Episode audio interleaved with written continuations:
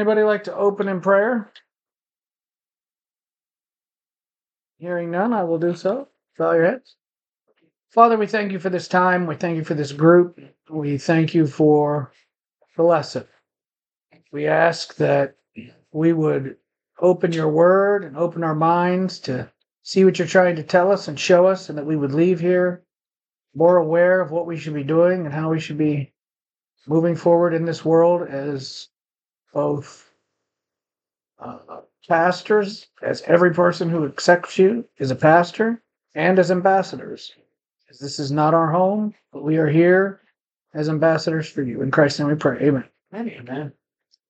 All right. So today's topic is we're going to look at what what is the truth behind Valentine's Day.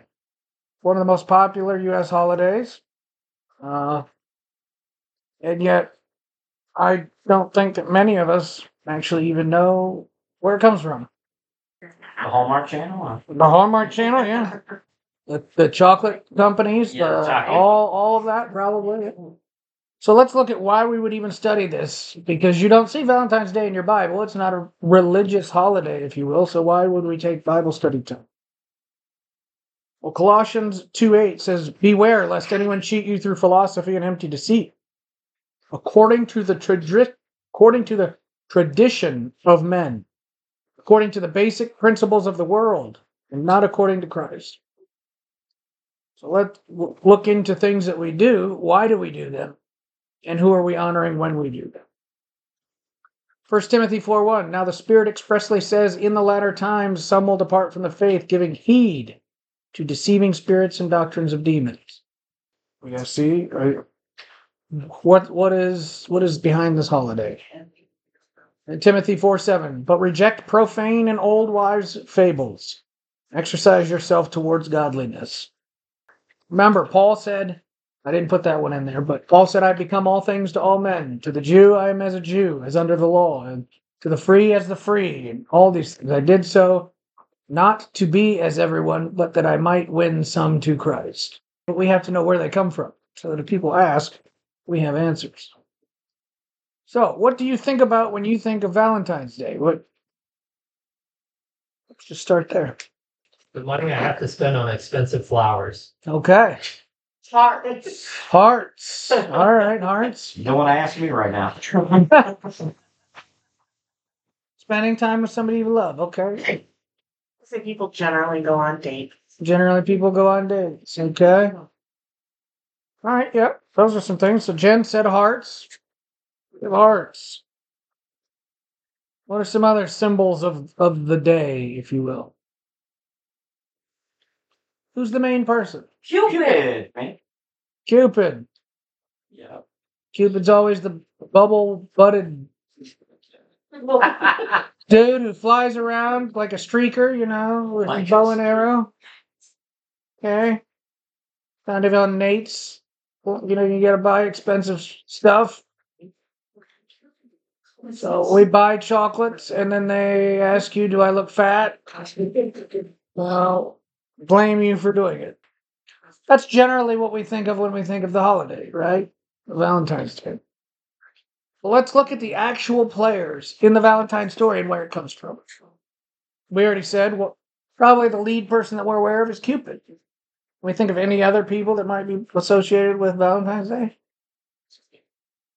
Because they're really not in American Valentine's Day, we don't think of them. But Zeus is actually involved in in how we get here. Venus. That would make sense. What is Venus the goddess of? Love. Cupid, kind of right there. Saint Valentine. No. You look at me like, duh. Named after him. Okay. And then one that most of you have probably never even heard of. Lupercus. Wait, his holiday's next month. It's March. Sorry, that's a love. That's a leprechaun. That was good, though. All right. I try. Oh, I apologize. Sorry. That was a good one. Oh, oh, let's look at Cupid. Let's break him down. So Cupid represents sexual love. In the Greek, it's eros. No, there's three types of loves in Greek, right? No. I believe there's four, but we we generally relate with three. We have agape, godly love, Philos, Philadelphia, city of brotherly love, which in America has a lot more homicides than most places. And then we Gotta love that. and then we have Eros, which is love, lust, sexual love. He represents Eros. As we saw in the picture, he's generally represented in there's three of him flying around. Any idea why that would be? Why is that? One of them is Eros, who is lust. Himer, Himeros, which is desire, and Pathos, which is passion. Those are the three angels that you always see flying around represented as Cupid. Eros, in fact, is partnered with Eris, who is the goddess of strife and conflict. And when paired together, those two are the most influential of all the gods in Greek, Greek and Roman mythology. According to Plato's Symposium, the origin, origins of Eros and Eris, they were once combined. Gods punished humans for their arrogance by separating them into individuals. Kind of sound like a twist on the Garden of Eden. God said, "You you seem alone. I can't find you a, a suitable partner, so I will take from you and make you a suitable partner." Here they're saying that our arrogance is what caused them to be split. Desire, the desire, uh, one of them is actually the longing for them to be whole again. They have two arrows. He has two arrows in his quiver. They have different effects. One is uncontrollable desire in love or lust, and the other is repulsion or hate. In mythology, Cupid is not born. However, he is referred to as the child of Venus and Zeus. I don't know how they explain that one, but go ahead, Rich. Looks like you had some. Well, yeah. Be, well, if those can remember, I don't want to date anyone here, but actually, um, there is a series that was out there that actually went through all this and explained that in detail. Um, it was actually Friday the Thirteenth, the series that was out back in the day, and they actually mentioned all of this, how the actual thing came to be. It was actually a pretty good episode. It's a long story. I'm just Yeah. skipping most of it. Right. I'm just giving us the basics. I get. It took them an hour though, but it was a bunch of Yes. stuff that involved it. Yeah. I've been told that I do too many deep dives, so I'm trying to keep it simple with the kiss thing here. Right. So, uh, but yeah, we're gonna find out what mom and dad's actual names are here in a little bit. But his real name is Tammuz. That's cute. And you'll actually see his name in the Bible. Because in the Old Testament, in several books, the Lord gets mad that they're making sacrifices to Tammuz. Zeus. Anybody know what he's the god of? Little G's, of course, here. Close. Out of sky, he is also the chief deity, most powerful. Obviously, his name is Nimrod. We've talked about that. He is the dad of Tammuz, which makes sense because Zeus is the father of Cupid. Nimrod would be the father of, of Tammuz. So, a lot of what you're going to find is a lot of your Greek mythology, your Roman mythology, all of that, your, your Polynesians, all of it actually has a very biblical center. And in fact, if you look back through history, I won't do it. But if you look back through history, once Jesus was born, lived, and died, all of these took a strong turn and were all influenced. Buddhism, Hinduism, all of them were influenced by Jesus. Wait, what do you, what do you mean by that? They all made, all of those religions made turns after Jesus' life in their faith, their beliefs. You can actually see the influence of Jesus on every world religion after he was alive. It's very reminiscent stories. Yes, absolutely. Yes. Yep. Lightning is his arrow. Nimrod was referred to as a mighty hunter before the Lord. He was an archer. You'll also see his name in other mythologies as Vulcan, Jupiter, Ra, if you're into Egyptology, sun god. All right, let's look at Venus. What is Venus the goddess of? We already said it. Fertility. goddess of love, sex, and fertility. I cut off her picture at the shoulders because she is never wearing clothes. Her real name is Semiramis. She is the mother of Tammuz and the wife of Nimrod. You will see her name in the Bible. Actually, you will never see her name, but she is referred to as the Queen of Heaven and Earth. In other uh, religions, she is Aphrodite, Isis, Ishtar. I mean, the list goes on. I just wanted to give you three. Then we have another player here. We have Saint Valentine. Does anybody know anything about Saint Valentine other than the dude was who we named this holiday after? He was commemorated in Western Christianity on February 14th and linked with a tradition of courtly love. Does anybody know what courtly love is? It's like where you don't date people, but it's like a hey, I really like you. I think you'd make a good wife or husband. Let's see how this goes with the intention of marriage. Oh, in other words, like a courtship. There you go. Yeah, That- That's where that term came from. Then. that is. Okay. Okay. Courtship. There we go. I'm learning Yeah. He is the patron saint of epilepsy and beekeepers. oh, wow. I don't see them going together. The only thing I could put in the Valentine's Day context of epilepsy and beekeepers is you are shook with love and love stays. That's the only thing I can put. Oh. I don't know. And that's just a me thing. I don't know. Uh, he ministered to persecuted Christians and was martyred. History can actually lead you to 12 to 14 St. Valentines. One, including a woman, Valentina. His skull is displayed to this day in the Church of Santa Maria in Cosmedin, Rome. And there were actually two males of St. Valentine name that were preaching. One was martyred on February 14th, 269. The other one was martyred on a different date, so they generally say that this is the dude. Any questions on St. Valentine? Why did they keep his skull? Uh, I don't know. They're kind of into those things. Okay. Lupercus.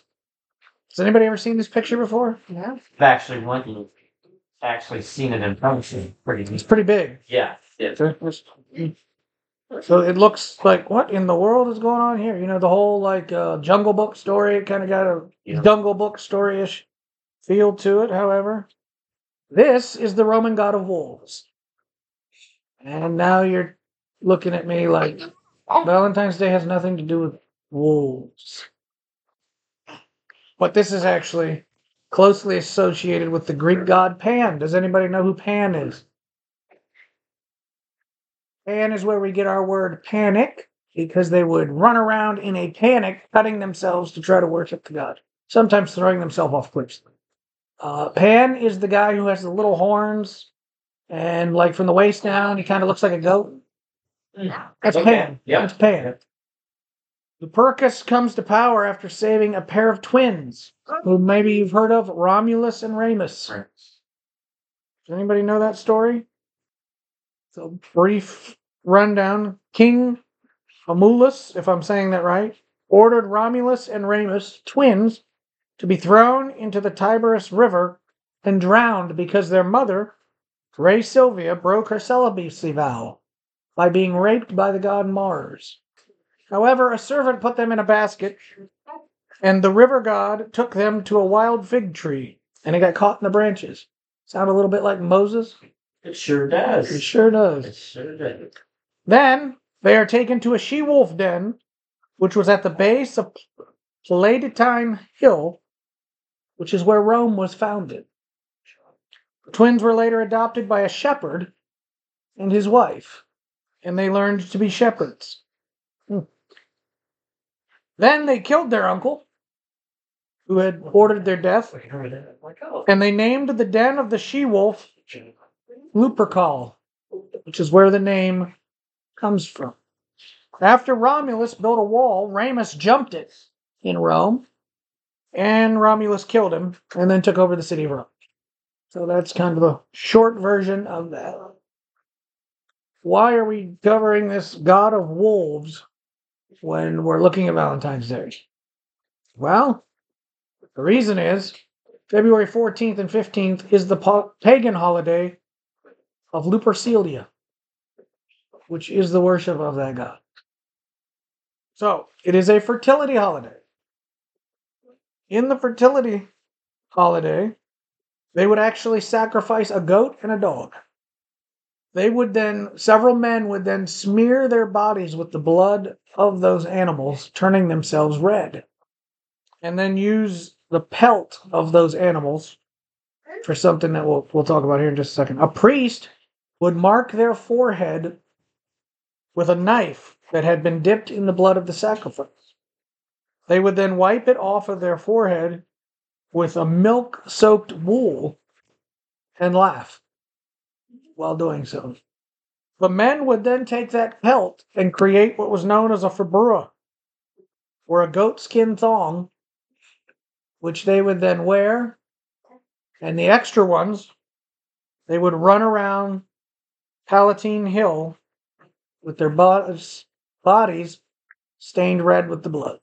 Women would come out and sit around the hill and hope that these men would run by and smack them with the fibura in order to give them fertility.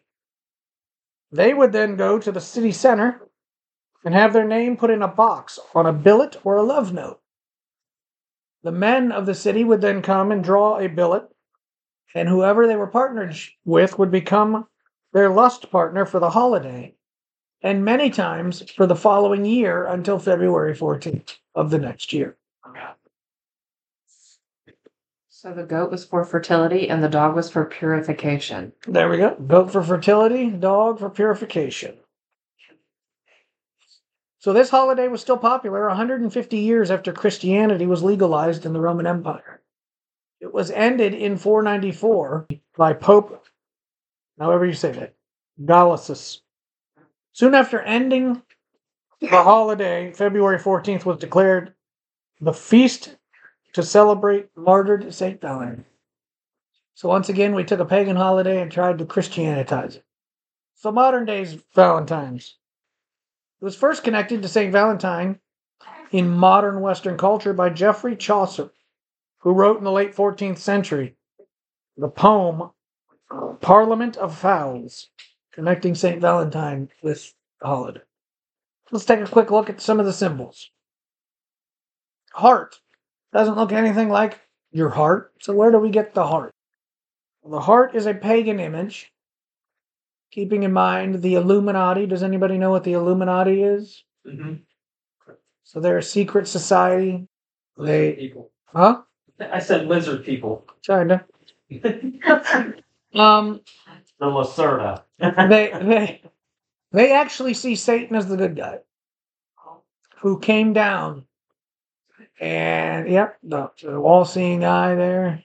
Did they sell themselves to the devil? Is that where that comes from? Well, they believe that Satan came to Adam and Eve to illuminate them to the light of the truth I've heard that. And set them free. And God is the one trying to keep us in captivity. Activities. Satan is the one who is for us. God is all Basically punishing. saying that Satan was trying to free everyone while God was trying to put them on the There you go. what they claim. So that's that's the Illuminati stuff, and a lot of your. So when we look back at, you know, we look back at George Washington. A lot of the founding fathers, everybody's like, we're, we're built on the Illuminati. We're not a Christian nation. We were built under the Illuminati because they're all Freemasons.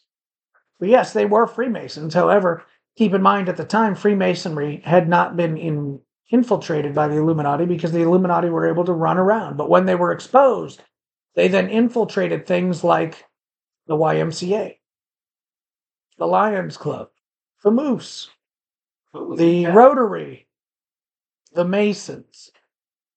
They went into these places and now they have really dipped their their toe, if you will, into that water and were able to survive by coming in there. But now, more so than any other, the Masons are really hooked into people seeing it as the Illuminati. But that wasn't always the case. So we have to understand that. The true reason for the heart is a pagan symbol. The heart is the female matrix or opening to the chamber of sacred copulation. In fact, it's a image representing her facing away from her hips to her ankles bent forward from a man's point of view. That's the heart. But what about the arrows? Any thoughts on the arrows? Why, during Valentine's Day, do the arrows always have hearts on them? And are they going through a heart? They represent being one, love struck, but two, it also the arrow represents the male penis. Thus, it is entering the heart. And there's really nothing Christian about Valentine's Day. No. So, why would we study this? One, so that we know what we're talking about. But two, all of these players can be found in Genesis 11, the story of the Tower of Babel. A brief ex- explanation, if you take all of the history of the Tower of Babel, is that the people all lived in one place. What was the order of God? Go, multiply, be fruitful, take over the earth, right? What did they do? They went all into one big city and decided to build a tower. And this tower, through what we know, would dwarf the Burj Khalifa, which is the tallest building. People lived on it because of acclamation so that they could build it higher and higher. The aim of it was for Nimrod to climb to the top as an archer and shoot God from his throne and thus take over. In fact, Nimrod is one of the prototypes of the Antichrist to come. He is known as the first man made, not born Nephilim, which is when the, the angels came down and basically impregnated women. The Nephilim, the kings, Amalek, and those 13 foot long bed for him to sleep in. Uh, David and Goliath. Goliath is that large because they are Nephilim. Somehow Nimrod finds a way to create himself into this Nephilim. Modern day CRISPR can change us to give us DNA alterations that will allow us to do things that are like godlike, demigod like. Nimrod is a demigod. All of these all of these people, these Nephilim are demigods, which is where you get Thor and you get, you know, your your nice movie Moana, Maui. All of these demigods come from this, yet they are glorified. So what does it say here? But the Lord came down to see the city and the tower which the sons of men had built. And the Lord said, Indeed, the people are one, and they all have one language. That language is Hebrew. Because Babel, Bab means gateway, and El means God. It is the gateway to God. And this is what they begin to do. Now, nothing that they propose to do will be withheld from them. Come, let us go down and confuse their language that they may not understand one another's speech. So the Lord scattered them abroad from there over the face of all the earth, and they ceased building the city. Therefore its name is called Babel, because there the Lord confused their language, the language of all the earth. And from there the Lord scattered them abroad over the face of the earth. Keep in mind the very thing that they did not want to happen is what they were sentenced with, being spread about. If you read a little bit further up in Genesis 11, you will see that. The very thing that they fear is the very thing that God puts upon them. The us is in red for a reason. In Hebrew, there is no plural. So if they want to say us, it's the way the words are together, not, they don't have an us. It's a I and you. Oh, that's us type thing. The us here is literally God the Father, God the Son, and the Holy Spirit having a conversation. Any thoughts there? A little bit more. So Nimrod ends up dying. Semiramis, his wife, decides to cut him up into several pieces and send him to the different provinces. Then she decides, I want him back. So they send all his body parts back. She says, I want my husband back. And she actually sleeps with Tammuz in order to try to get her husband back. Doesn't work. Tammuz is also an archer and is gored to death by a wild boar. He dies. She laments for 40 days and 40 nights. Keep in mind, Ishtar is her name in Polynesian cultures, where we get Easter or Easter, Lent of 40 days. Now, we have a separate Lent. Don't think that that's where it came from. But she prayed to the gods of heaven and hell, and they released Tammuz, and he came back to life. Thence he became a demigod, and she became the high priestess of heaven and hell. So when you see the Jews are making sacrifice, and literally in Jeremiah, you can read where it says they're making cakes for Tammuz and the Queen of Heaven. That is who they are talking about. That is why. And they say, We will not stop, for when we did this, we, we, we had peace. They are arguing about worshiping to these two. So this is rooted not only in paganism, but in mythology, but also in your Old Testament Bible is there. It goes on and on and on, I won't continue.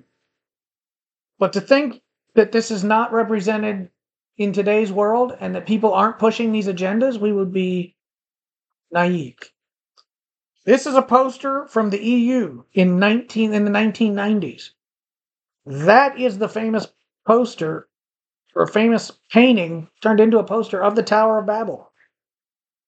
There are 12 stars in this picture, only 11 are visible. The 12th star is behind the tower. But I ask you, does anybody see anything strange about the stars? All pointing in. They're all pointing down. What does that make them? The symbol of the Antichrist. The pointing down is the pentagram. And what does it say? Europe, many tongues, one voice. They are literally telling you we want to take back what we tried to do at the Tower of Babel. They're not hiding it. Reminiscent of what happened thousands. We don't study our own Bible and history to see this poster and go, oh my goodness. They are literally trying to tell us that they are now standing in opposition to God and that they are going to be their own God. They don't hide it.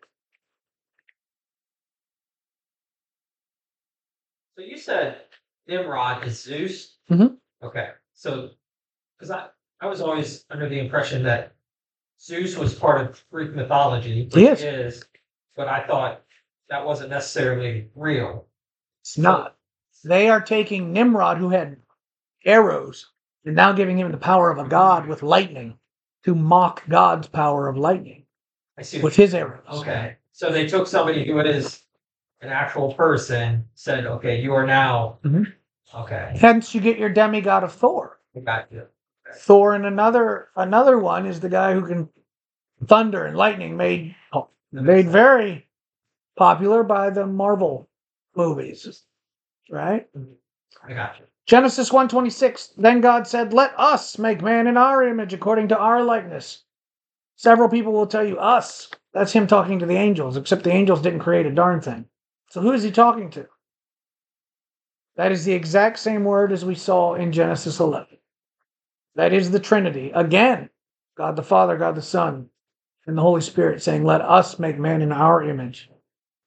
Isaiah 6 8. Also, I heard the voice of the Lord saying, This is when Isaiah goes into heaven and he says, I am not of clean lips. And the angel takes the tongs and burns his tongue and says, You are now clean. And who will go for whom shall I send, and who will go for us? Then he said, Here I am, send me. The us is the same word again. It's there for the Jews to see, the Old Testament. And if they still didn't get it, they break it down in Proverbs 30, verse 4. Who has ascended into heaven or descended? We know that God, Jesus did that. Who has gathered the wind in his fists? Who has bound the waters in a garment? Who has established all the ends of the earth? We know that is Jesus through creation, through John 1. What is his name?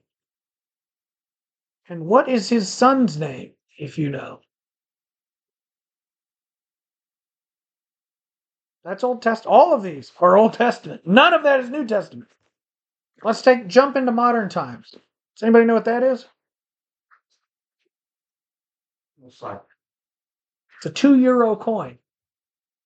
2002 marked on the bottom.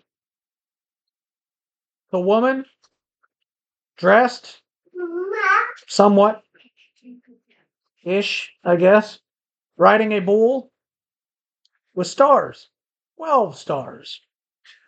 They're all facing the right way, though.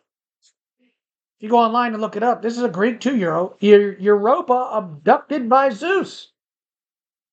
They're telling you this is exactly what this is. This is Greek mythology. We are pushing this agenda. Here it is. It's on our money. America, you put in God we trust. Us, mythology. Yes, Rich.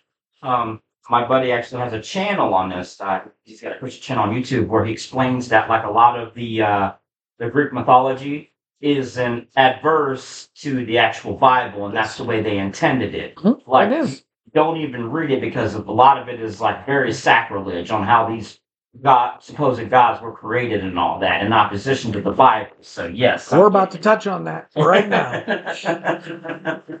Remember this picture. This picture right here. A woman riding on a bull.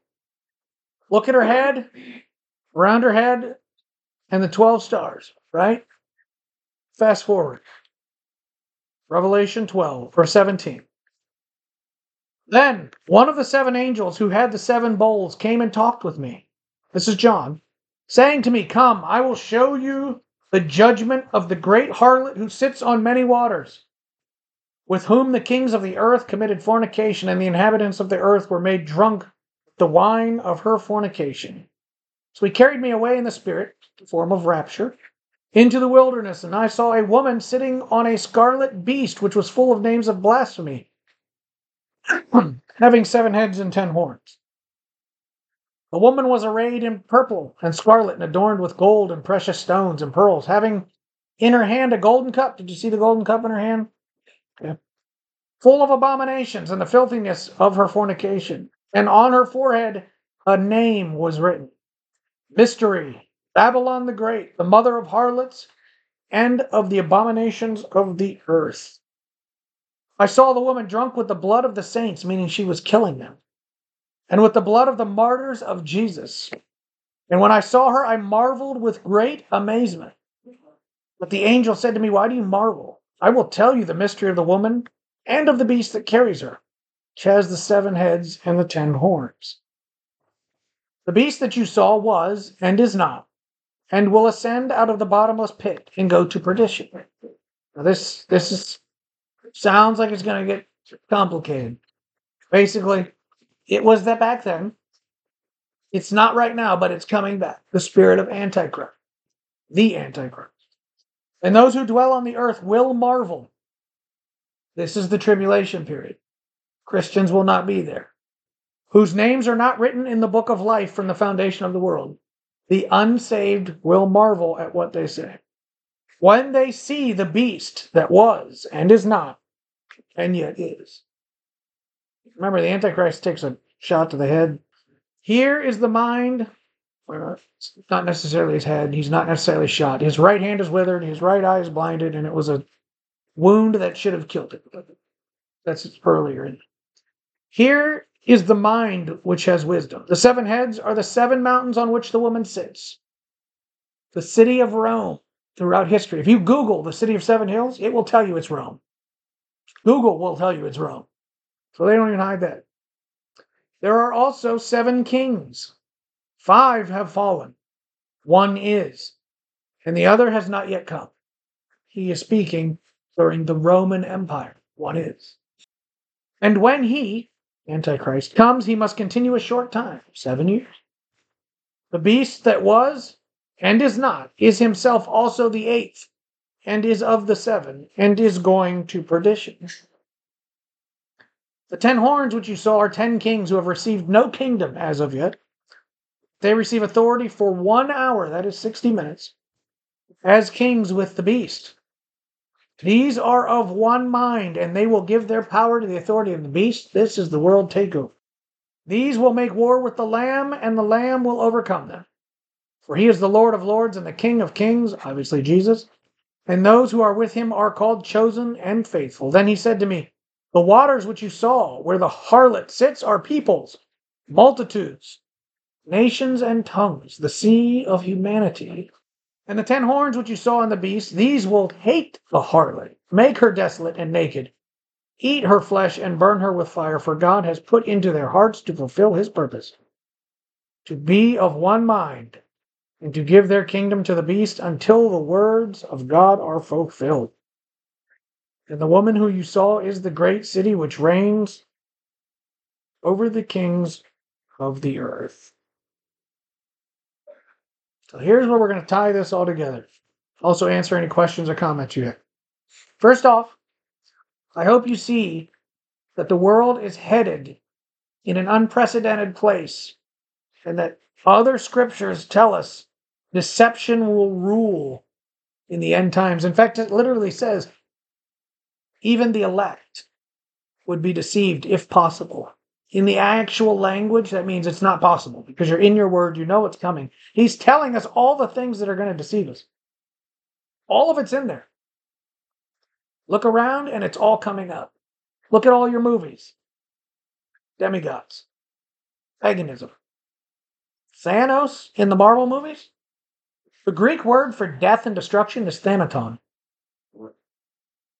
They don't hide they, they literally don't hide anything. What they expect is for us to throw off wisdom and knowledge and not actually look anything up. Nike. Nike's a Greek god. What does he have? Wings on his feet. So what do the shoemakers call themselves? Nike. You're like a Greek god. I take you to the new Black Panther movie, Wakanda Forever. Bad guy can breathe underwater and he has wings on his ankles and can fly. They aren't thinking this stuff up. They're literally taking Greek and Roman mythology and making it movies. Look around. We're seeing unprecedented releases of UFO stuff, aliens and UFOs and all. Okay. And balloons. And, Well, balloons we aren't too scared of. We're even shooting down science projects that only cost twelve dollars. But but I, I ask you, when the rapture happens, the world does not fall into chaos. No. It says that they believe the lie that is told them. What is the lie? If we look around, it is most likely going to be something involving aliens. Yep. The entire world is of one mind releasing UFO stuff, UFO stuff, UFO stuff videos and statements, and no longer are they hiding it. They're releasing stuff as if that demonic activity will increase as we get closer to the end. The book says he will come to you like a thief in the night, and that's what what you're saying exactly what's coming. The thief in the night is only to those who don't believe because they, they're not watching. We must be rooted in our Bible. When you watch movies, listen to music, understand what they're they are literally trying to tell you. They're making things seem really nice as a way to mold us, mold us into accepting these lies and these things. Europe is prepped.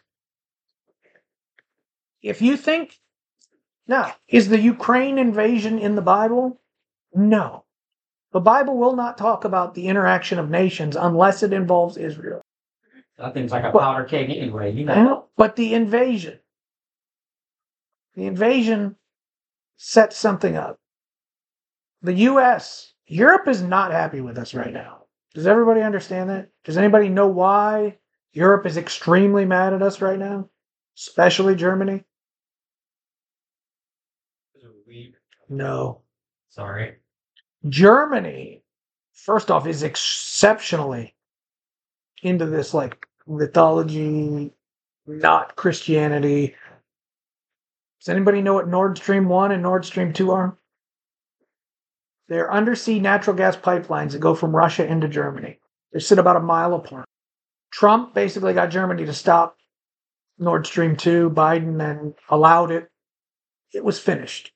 They hadn't started using it, but it's estimated that a very large portion of Russia's exports is natural gas to Europe. Germany is using this cheap gas as a way to fuel their economy and then sell the extra into Europe. And in September, both of them blew up. Now, Biden is talking to you about green, the whole green agenda, and don't use natural gas ovens, right? What has come to light is that he ordered the destruction under a Bal- the cover of a Baltic uh, exercise. Our deep sea divers went down, placed C4 on both of them. They had backpacks they put over it, basically encased it in concrete, and it sat for months. Norway was in on it. Norway flew over several months later and dropped from a Poseidon, uh, which is an anti sub aircraft that we gave them, a special sonobuoy, which goes down, they, they emit sounds. Back comes an image. That image tells us where there's subs. Okay. This was a special one. It emitted a certain set of tones. On the last tone, it detonated the C4. We created, Biden ordered the largest, all of that started rushing natural gas to the surface. He hmm. released more carbon into the atmosphere than like 300,000 cars. Yet he's telling you not to use your gas oven.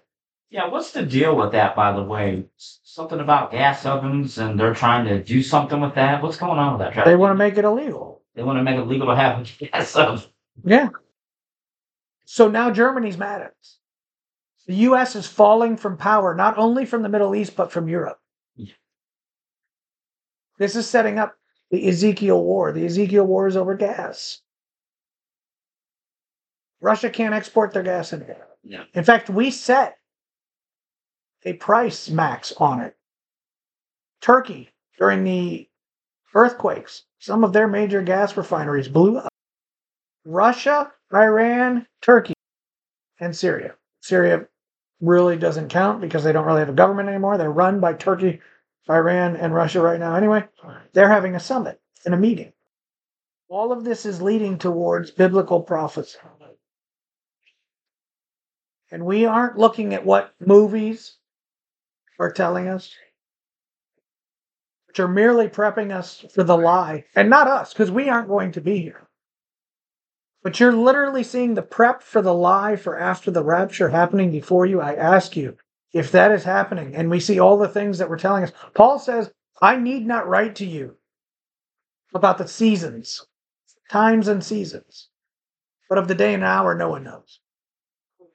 I take you back to the before the wrath video that we watched. It's all about the marriage. People have been saying Paul believed he was going to be raptured because Jesus said, I come back soon. Okay? There is nothing that needed to happen. The reason everyone is expectant that Jesus comes back in their generation is because he told us to. So, what is different about our generation? That we're saying the time is close. The time is close. Everyone else is saying the rapture could happen any moment. We're in the end days. Once Jesus died, we were in the end times. May 14th, 1948, the rebirth of Israel created a explosion in biblical prophecy that said, whoa. We're, we're like, if you're a Marvel person, we're in the end game. Okay? And it is an infinity war because eternity is for infinity of time. Again, they're not hiding this stuff. But I ask you, if we are gone before the rapture or before the tribulation, the rapture happens. Matthew 24 is all about the tribulation for the, most of the things we've ever heard about. If we can see all of that, plus the lie that will make sense to people to where they'll be like, oh, yeah, that makes sense. That's why they're gone. And it won't create worldwide havoc. We can see that happening now. There's kind of a time limit for this stuff to mature that we're up against. That's why we're saying if you're watching your biblical prophecy, there's a timeline where all this stuff is going to have to start taking off. And we're getting close to that point. Thus, we have to be out of here before that because the Bible tells me so. That's why we say we're close. When you say out of here, you mean like we gotta die before? Like we gotta. So the rapture is not the rapture is not death. So the rapture is sec- Second Thessalonians four. Well, I tell you what my like what I picture it as. Yeah. You ever seen the movie Left Behind? Yeah, Is it like that? that's what they are You just, depicting. Like boom. That's what they are depicting. Okay. So the Bible literally says, in in a flash, in a in the blink of an eye, the twinkling of an eye. The twinkling of an eye is the amount of time it takes light to come in and reflect out. Does anybody know the speed of light? Seventy-two. You just make him so happy for her. This movie, though. 72? Yeah. 72 what? Per hour. Now The it's speed of light? Yep. Speed of sound is 742. it's It's 186,282 miles per second. Oh,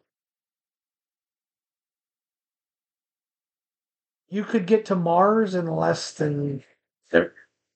There's a video. If you Google going around the world at the speed of and it, you, you blink and literally you're like nothing ever moved. We have to play the video again. Oh, it was just that quick. In that amount of time, in the amount of time, all of our brothers and sisters from the time of the Christian Christian church starting. The Old Testament saints don't come back at this time. They come back at a different time. David and Jeremiah and Daniel, all of them are at different times. When Christ comes back for his church, those who have died, they take off first. Their bodies come out of the ground. If they were eaten by a shark, somehow it comes out of there, wherever they are, however they died, their bodies are reconstituted but transformed. And then we who are alive and remain are caught up. The Greek word is harpazo.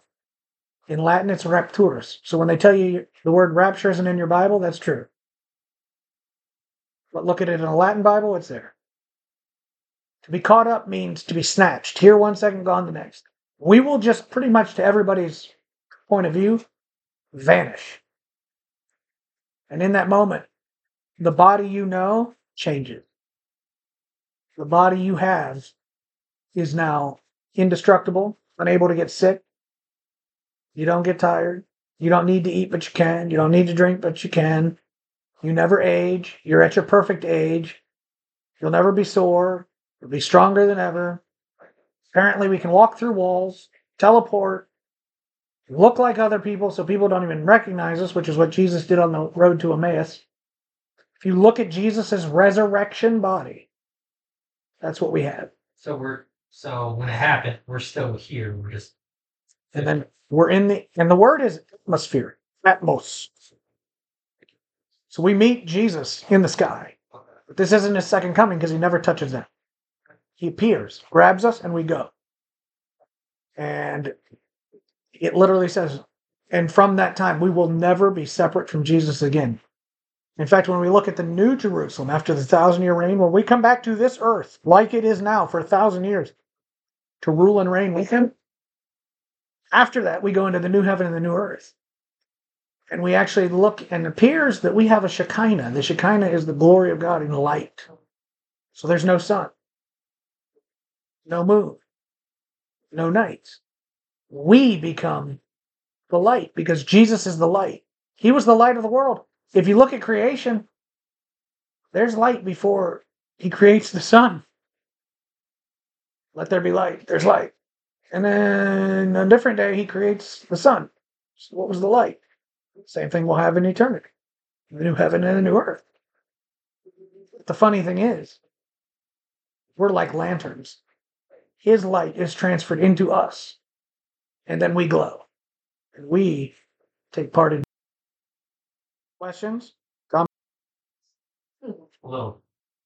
I, I tried to keep it as simple as possible. Let me, let me put it this way. So I'm still thinking. Yes. Jesus. Like we're So look at look at look at uh you saying the rules of like buildings. Jesus. when they were hiding in Jerusalem. You didn't answer his question. But you're not, you're not still, you're not on, you're not, you're not. That's, you're saying those, right? So we go to heaven with him Yes, for the seven years that the tribulation period takes place. gotcha. In Revelation 19, halfway through, hold on, we come back with Jesus. That's the second coming.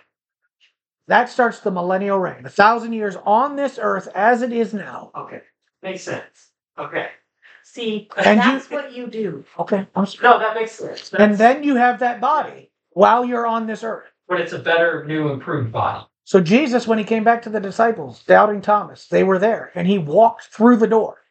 Didn't open it. Got. Walked through the door. That's the body you will have.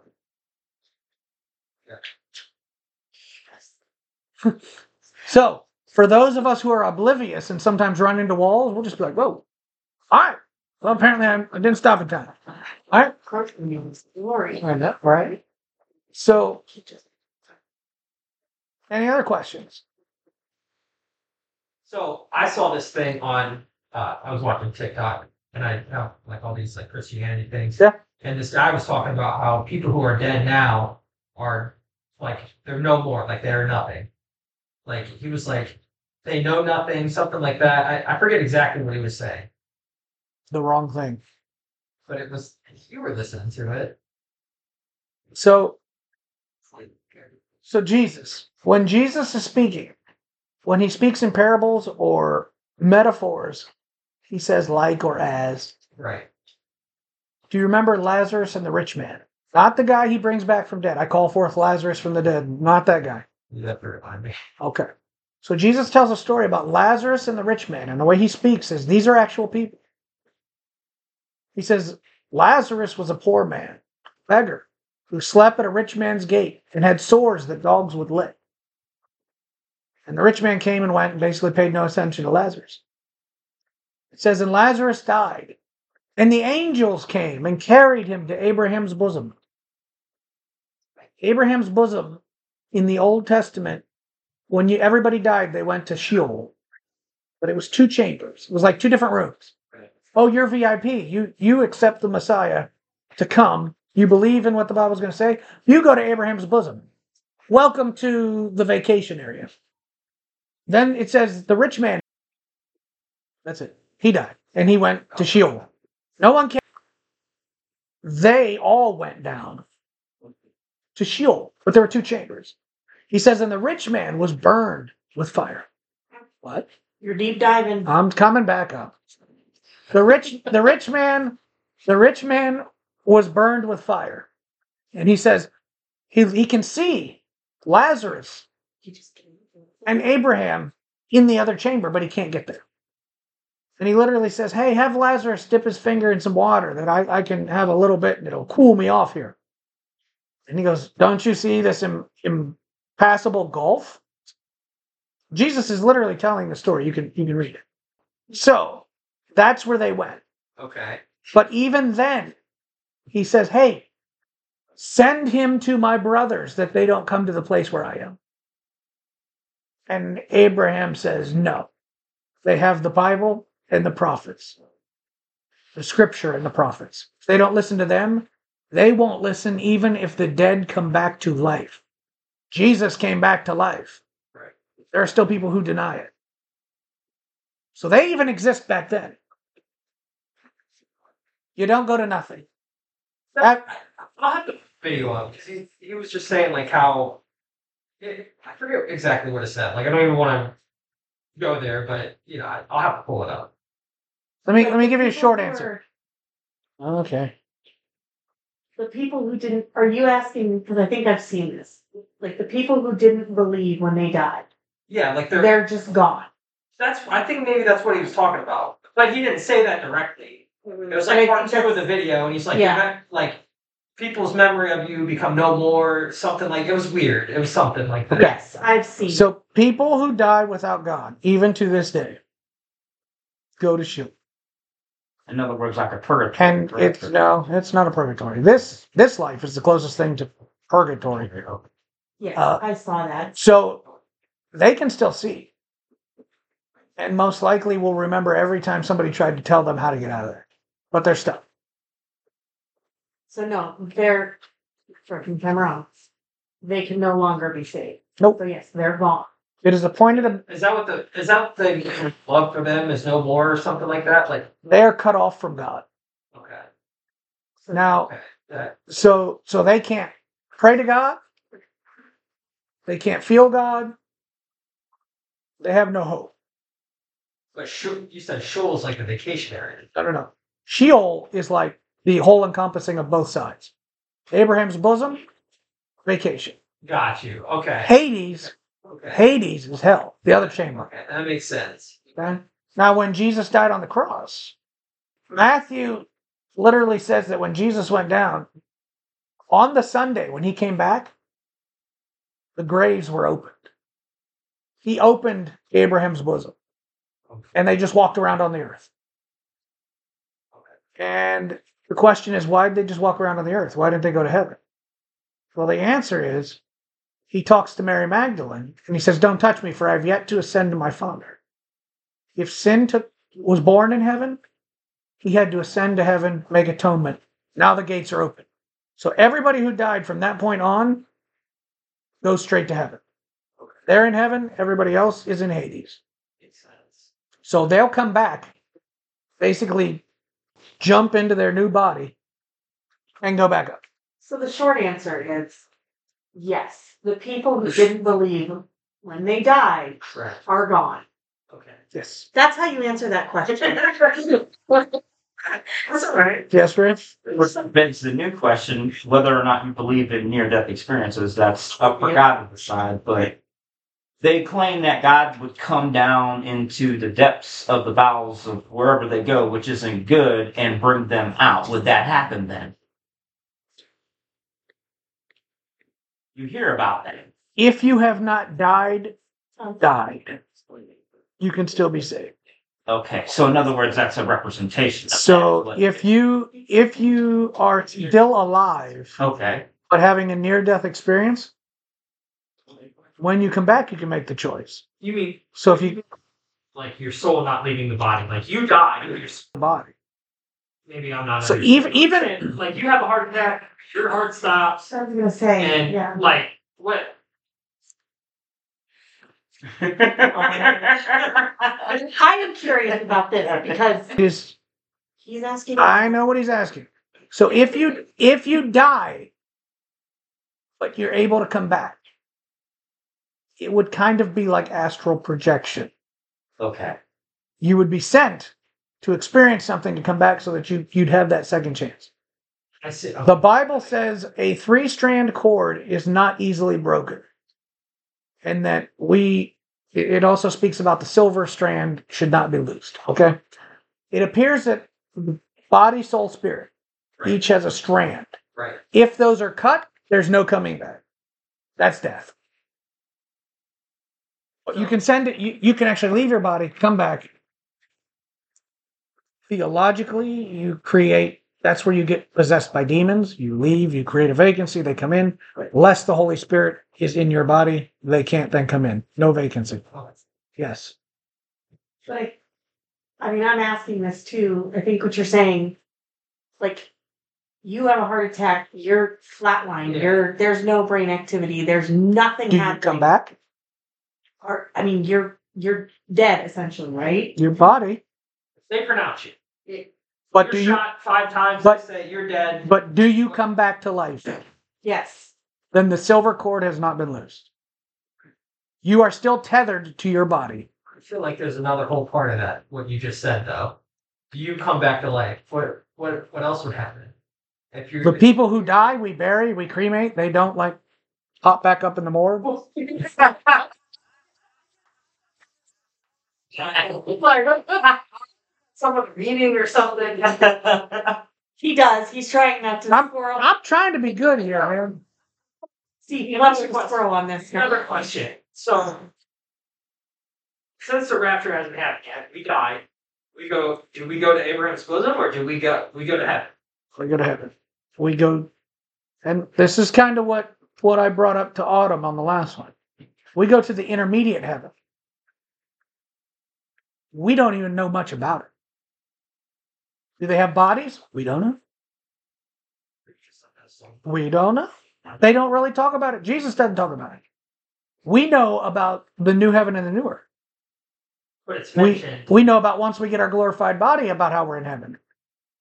But we know that they go to heaven. Stephen, when he was martyred, he saw heaven open. Jesus then stands.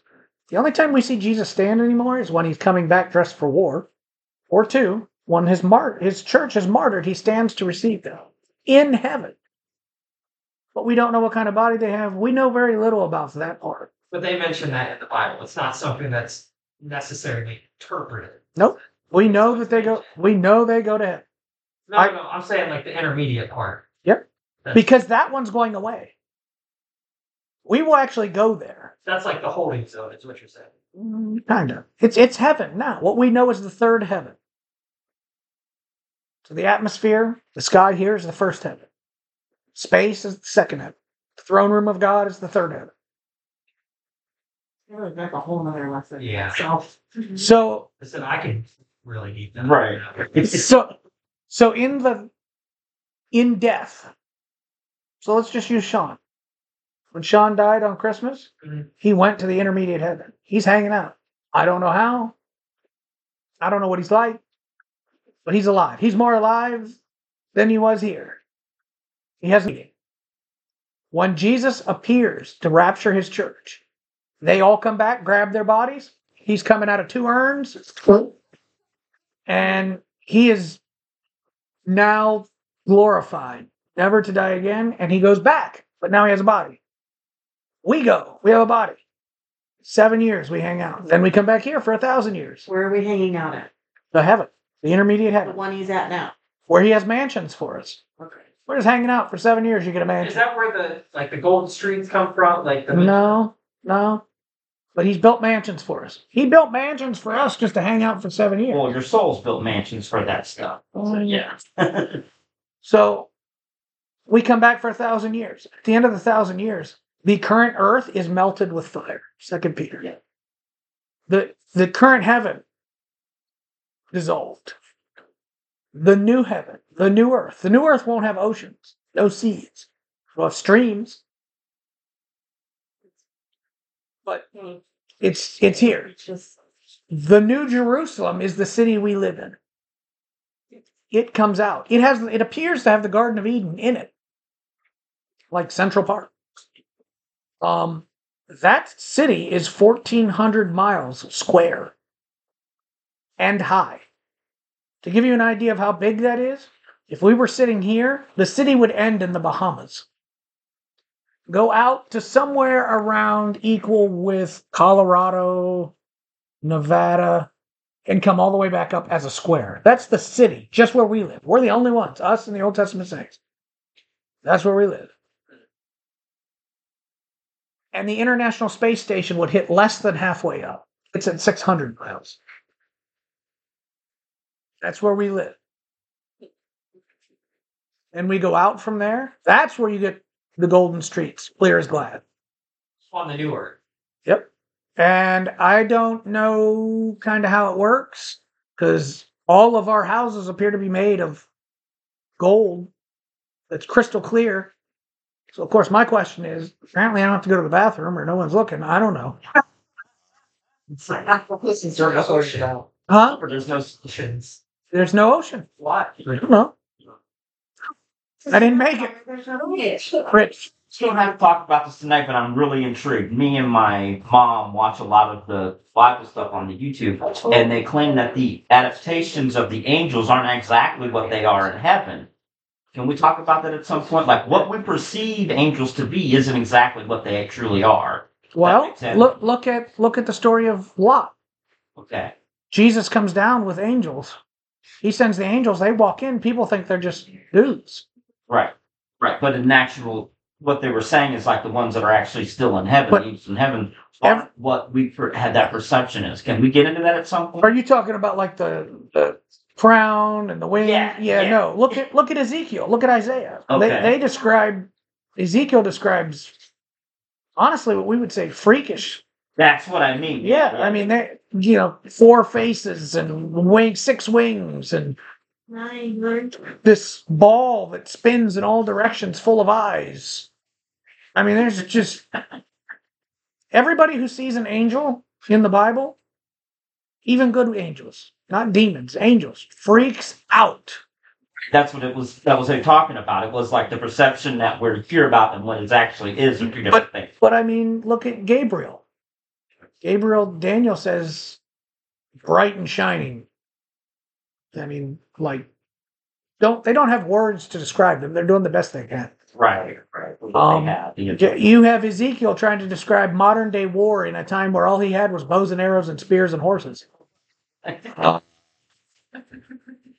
So you gotta you gotta kind of take that to what the words they had. Paul himself said, "I went to the third heaven." He doesn't even know if he was in his body or just the spirit. He goes, "I, I don't know." However, he says, "For me to describe it would be sinful because I can do no justification to what I saw. I can't even tell you." So, I everything I've ever heard is that the sights, the smells, the sounds will be so much better that they're indescribable to even the best thing that you can even imagine. right. The senses. What they. What There are colors about. you can't even imagine, Right. sounds that will literally just or you know how you listen to music and it can move your emotions? It will make you so happy you won't even be able to to describe it. So Tim will actually be able to see color for once. There you go. Uh, in fact, the things you have in heaven. Does anybody know what entropy is? I do. Okay. So entropy is the scientific. Death and rebirth. It's highly complex, but basically, what it says in layman's terms is, the minute you make something, it's in a state of degradation. It's always Yeah, getting worse. decom- Yep. Okay. So you, the minute you get a new car, it's already just. Yeah. The minute you're bur- born, you're already dying. Uh, all of that sort of stuff. In heaven, the things Jesus has made for you is reverse entropy. They only get better. They only get newer and better throughout eternity. It's it's unfathomable. If if you think about heaven, it's almost if we weren't told what it was like, it would almost be sinful to even consider that something like that was possible. That's how great it is going to be. And we can't even imagine. That's what we have to look forward to. Right. Like he said, it'd be sinful to even. And Paul said for me to even try to describe it. would- Any other thought? We're about to. So, looking to next month,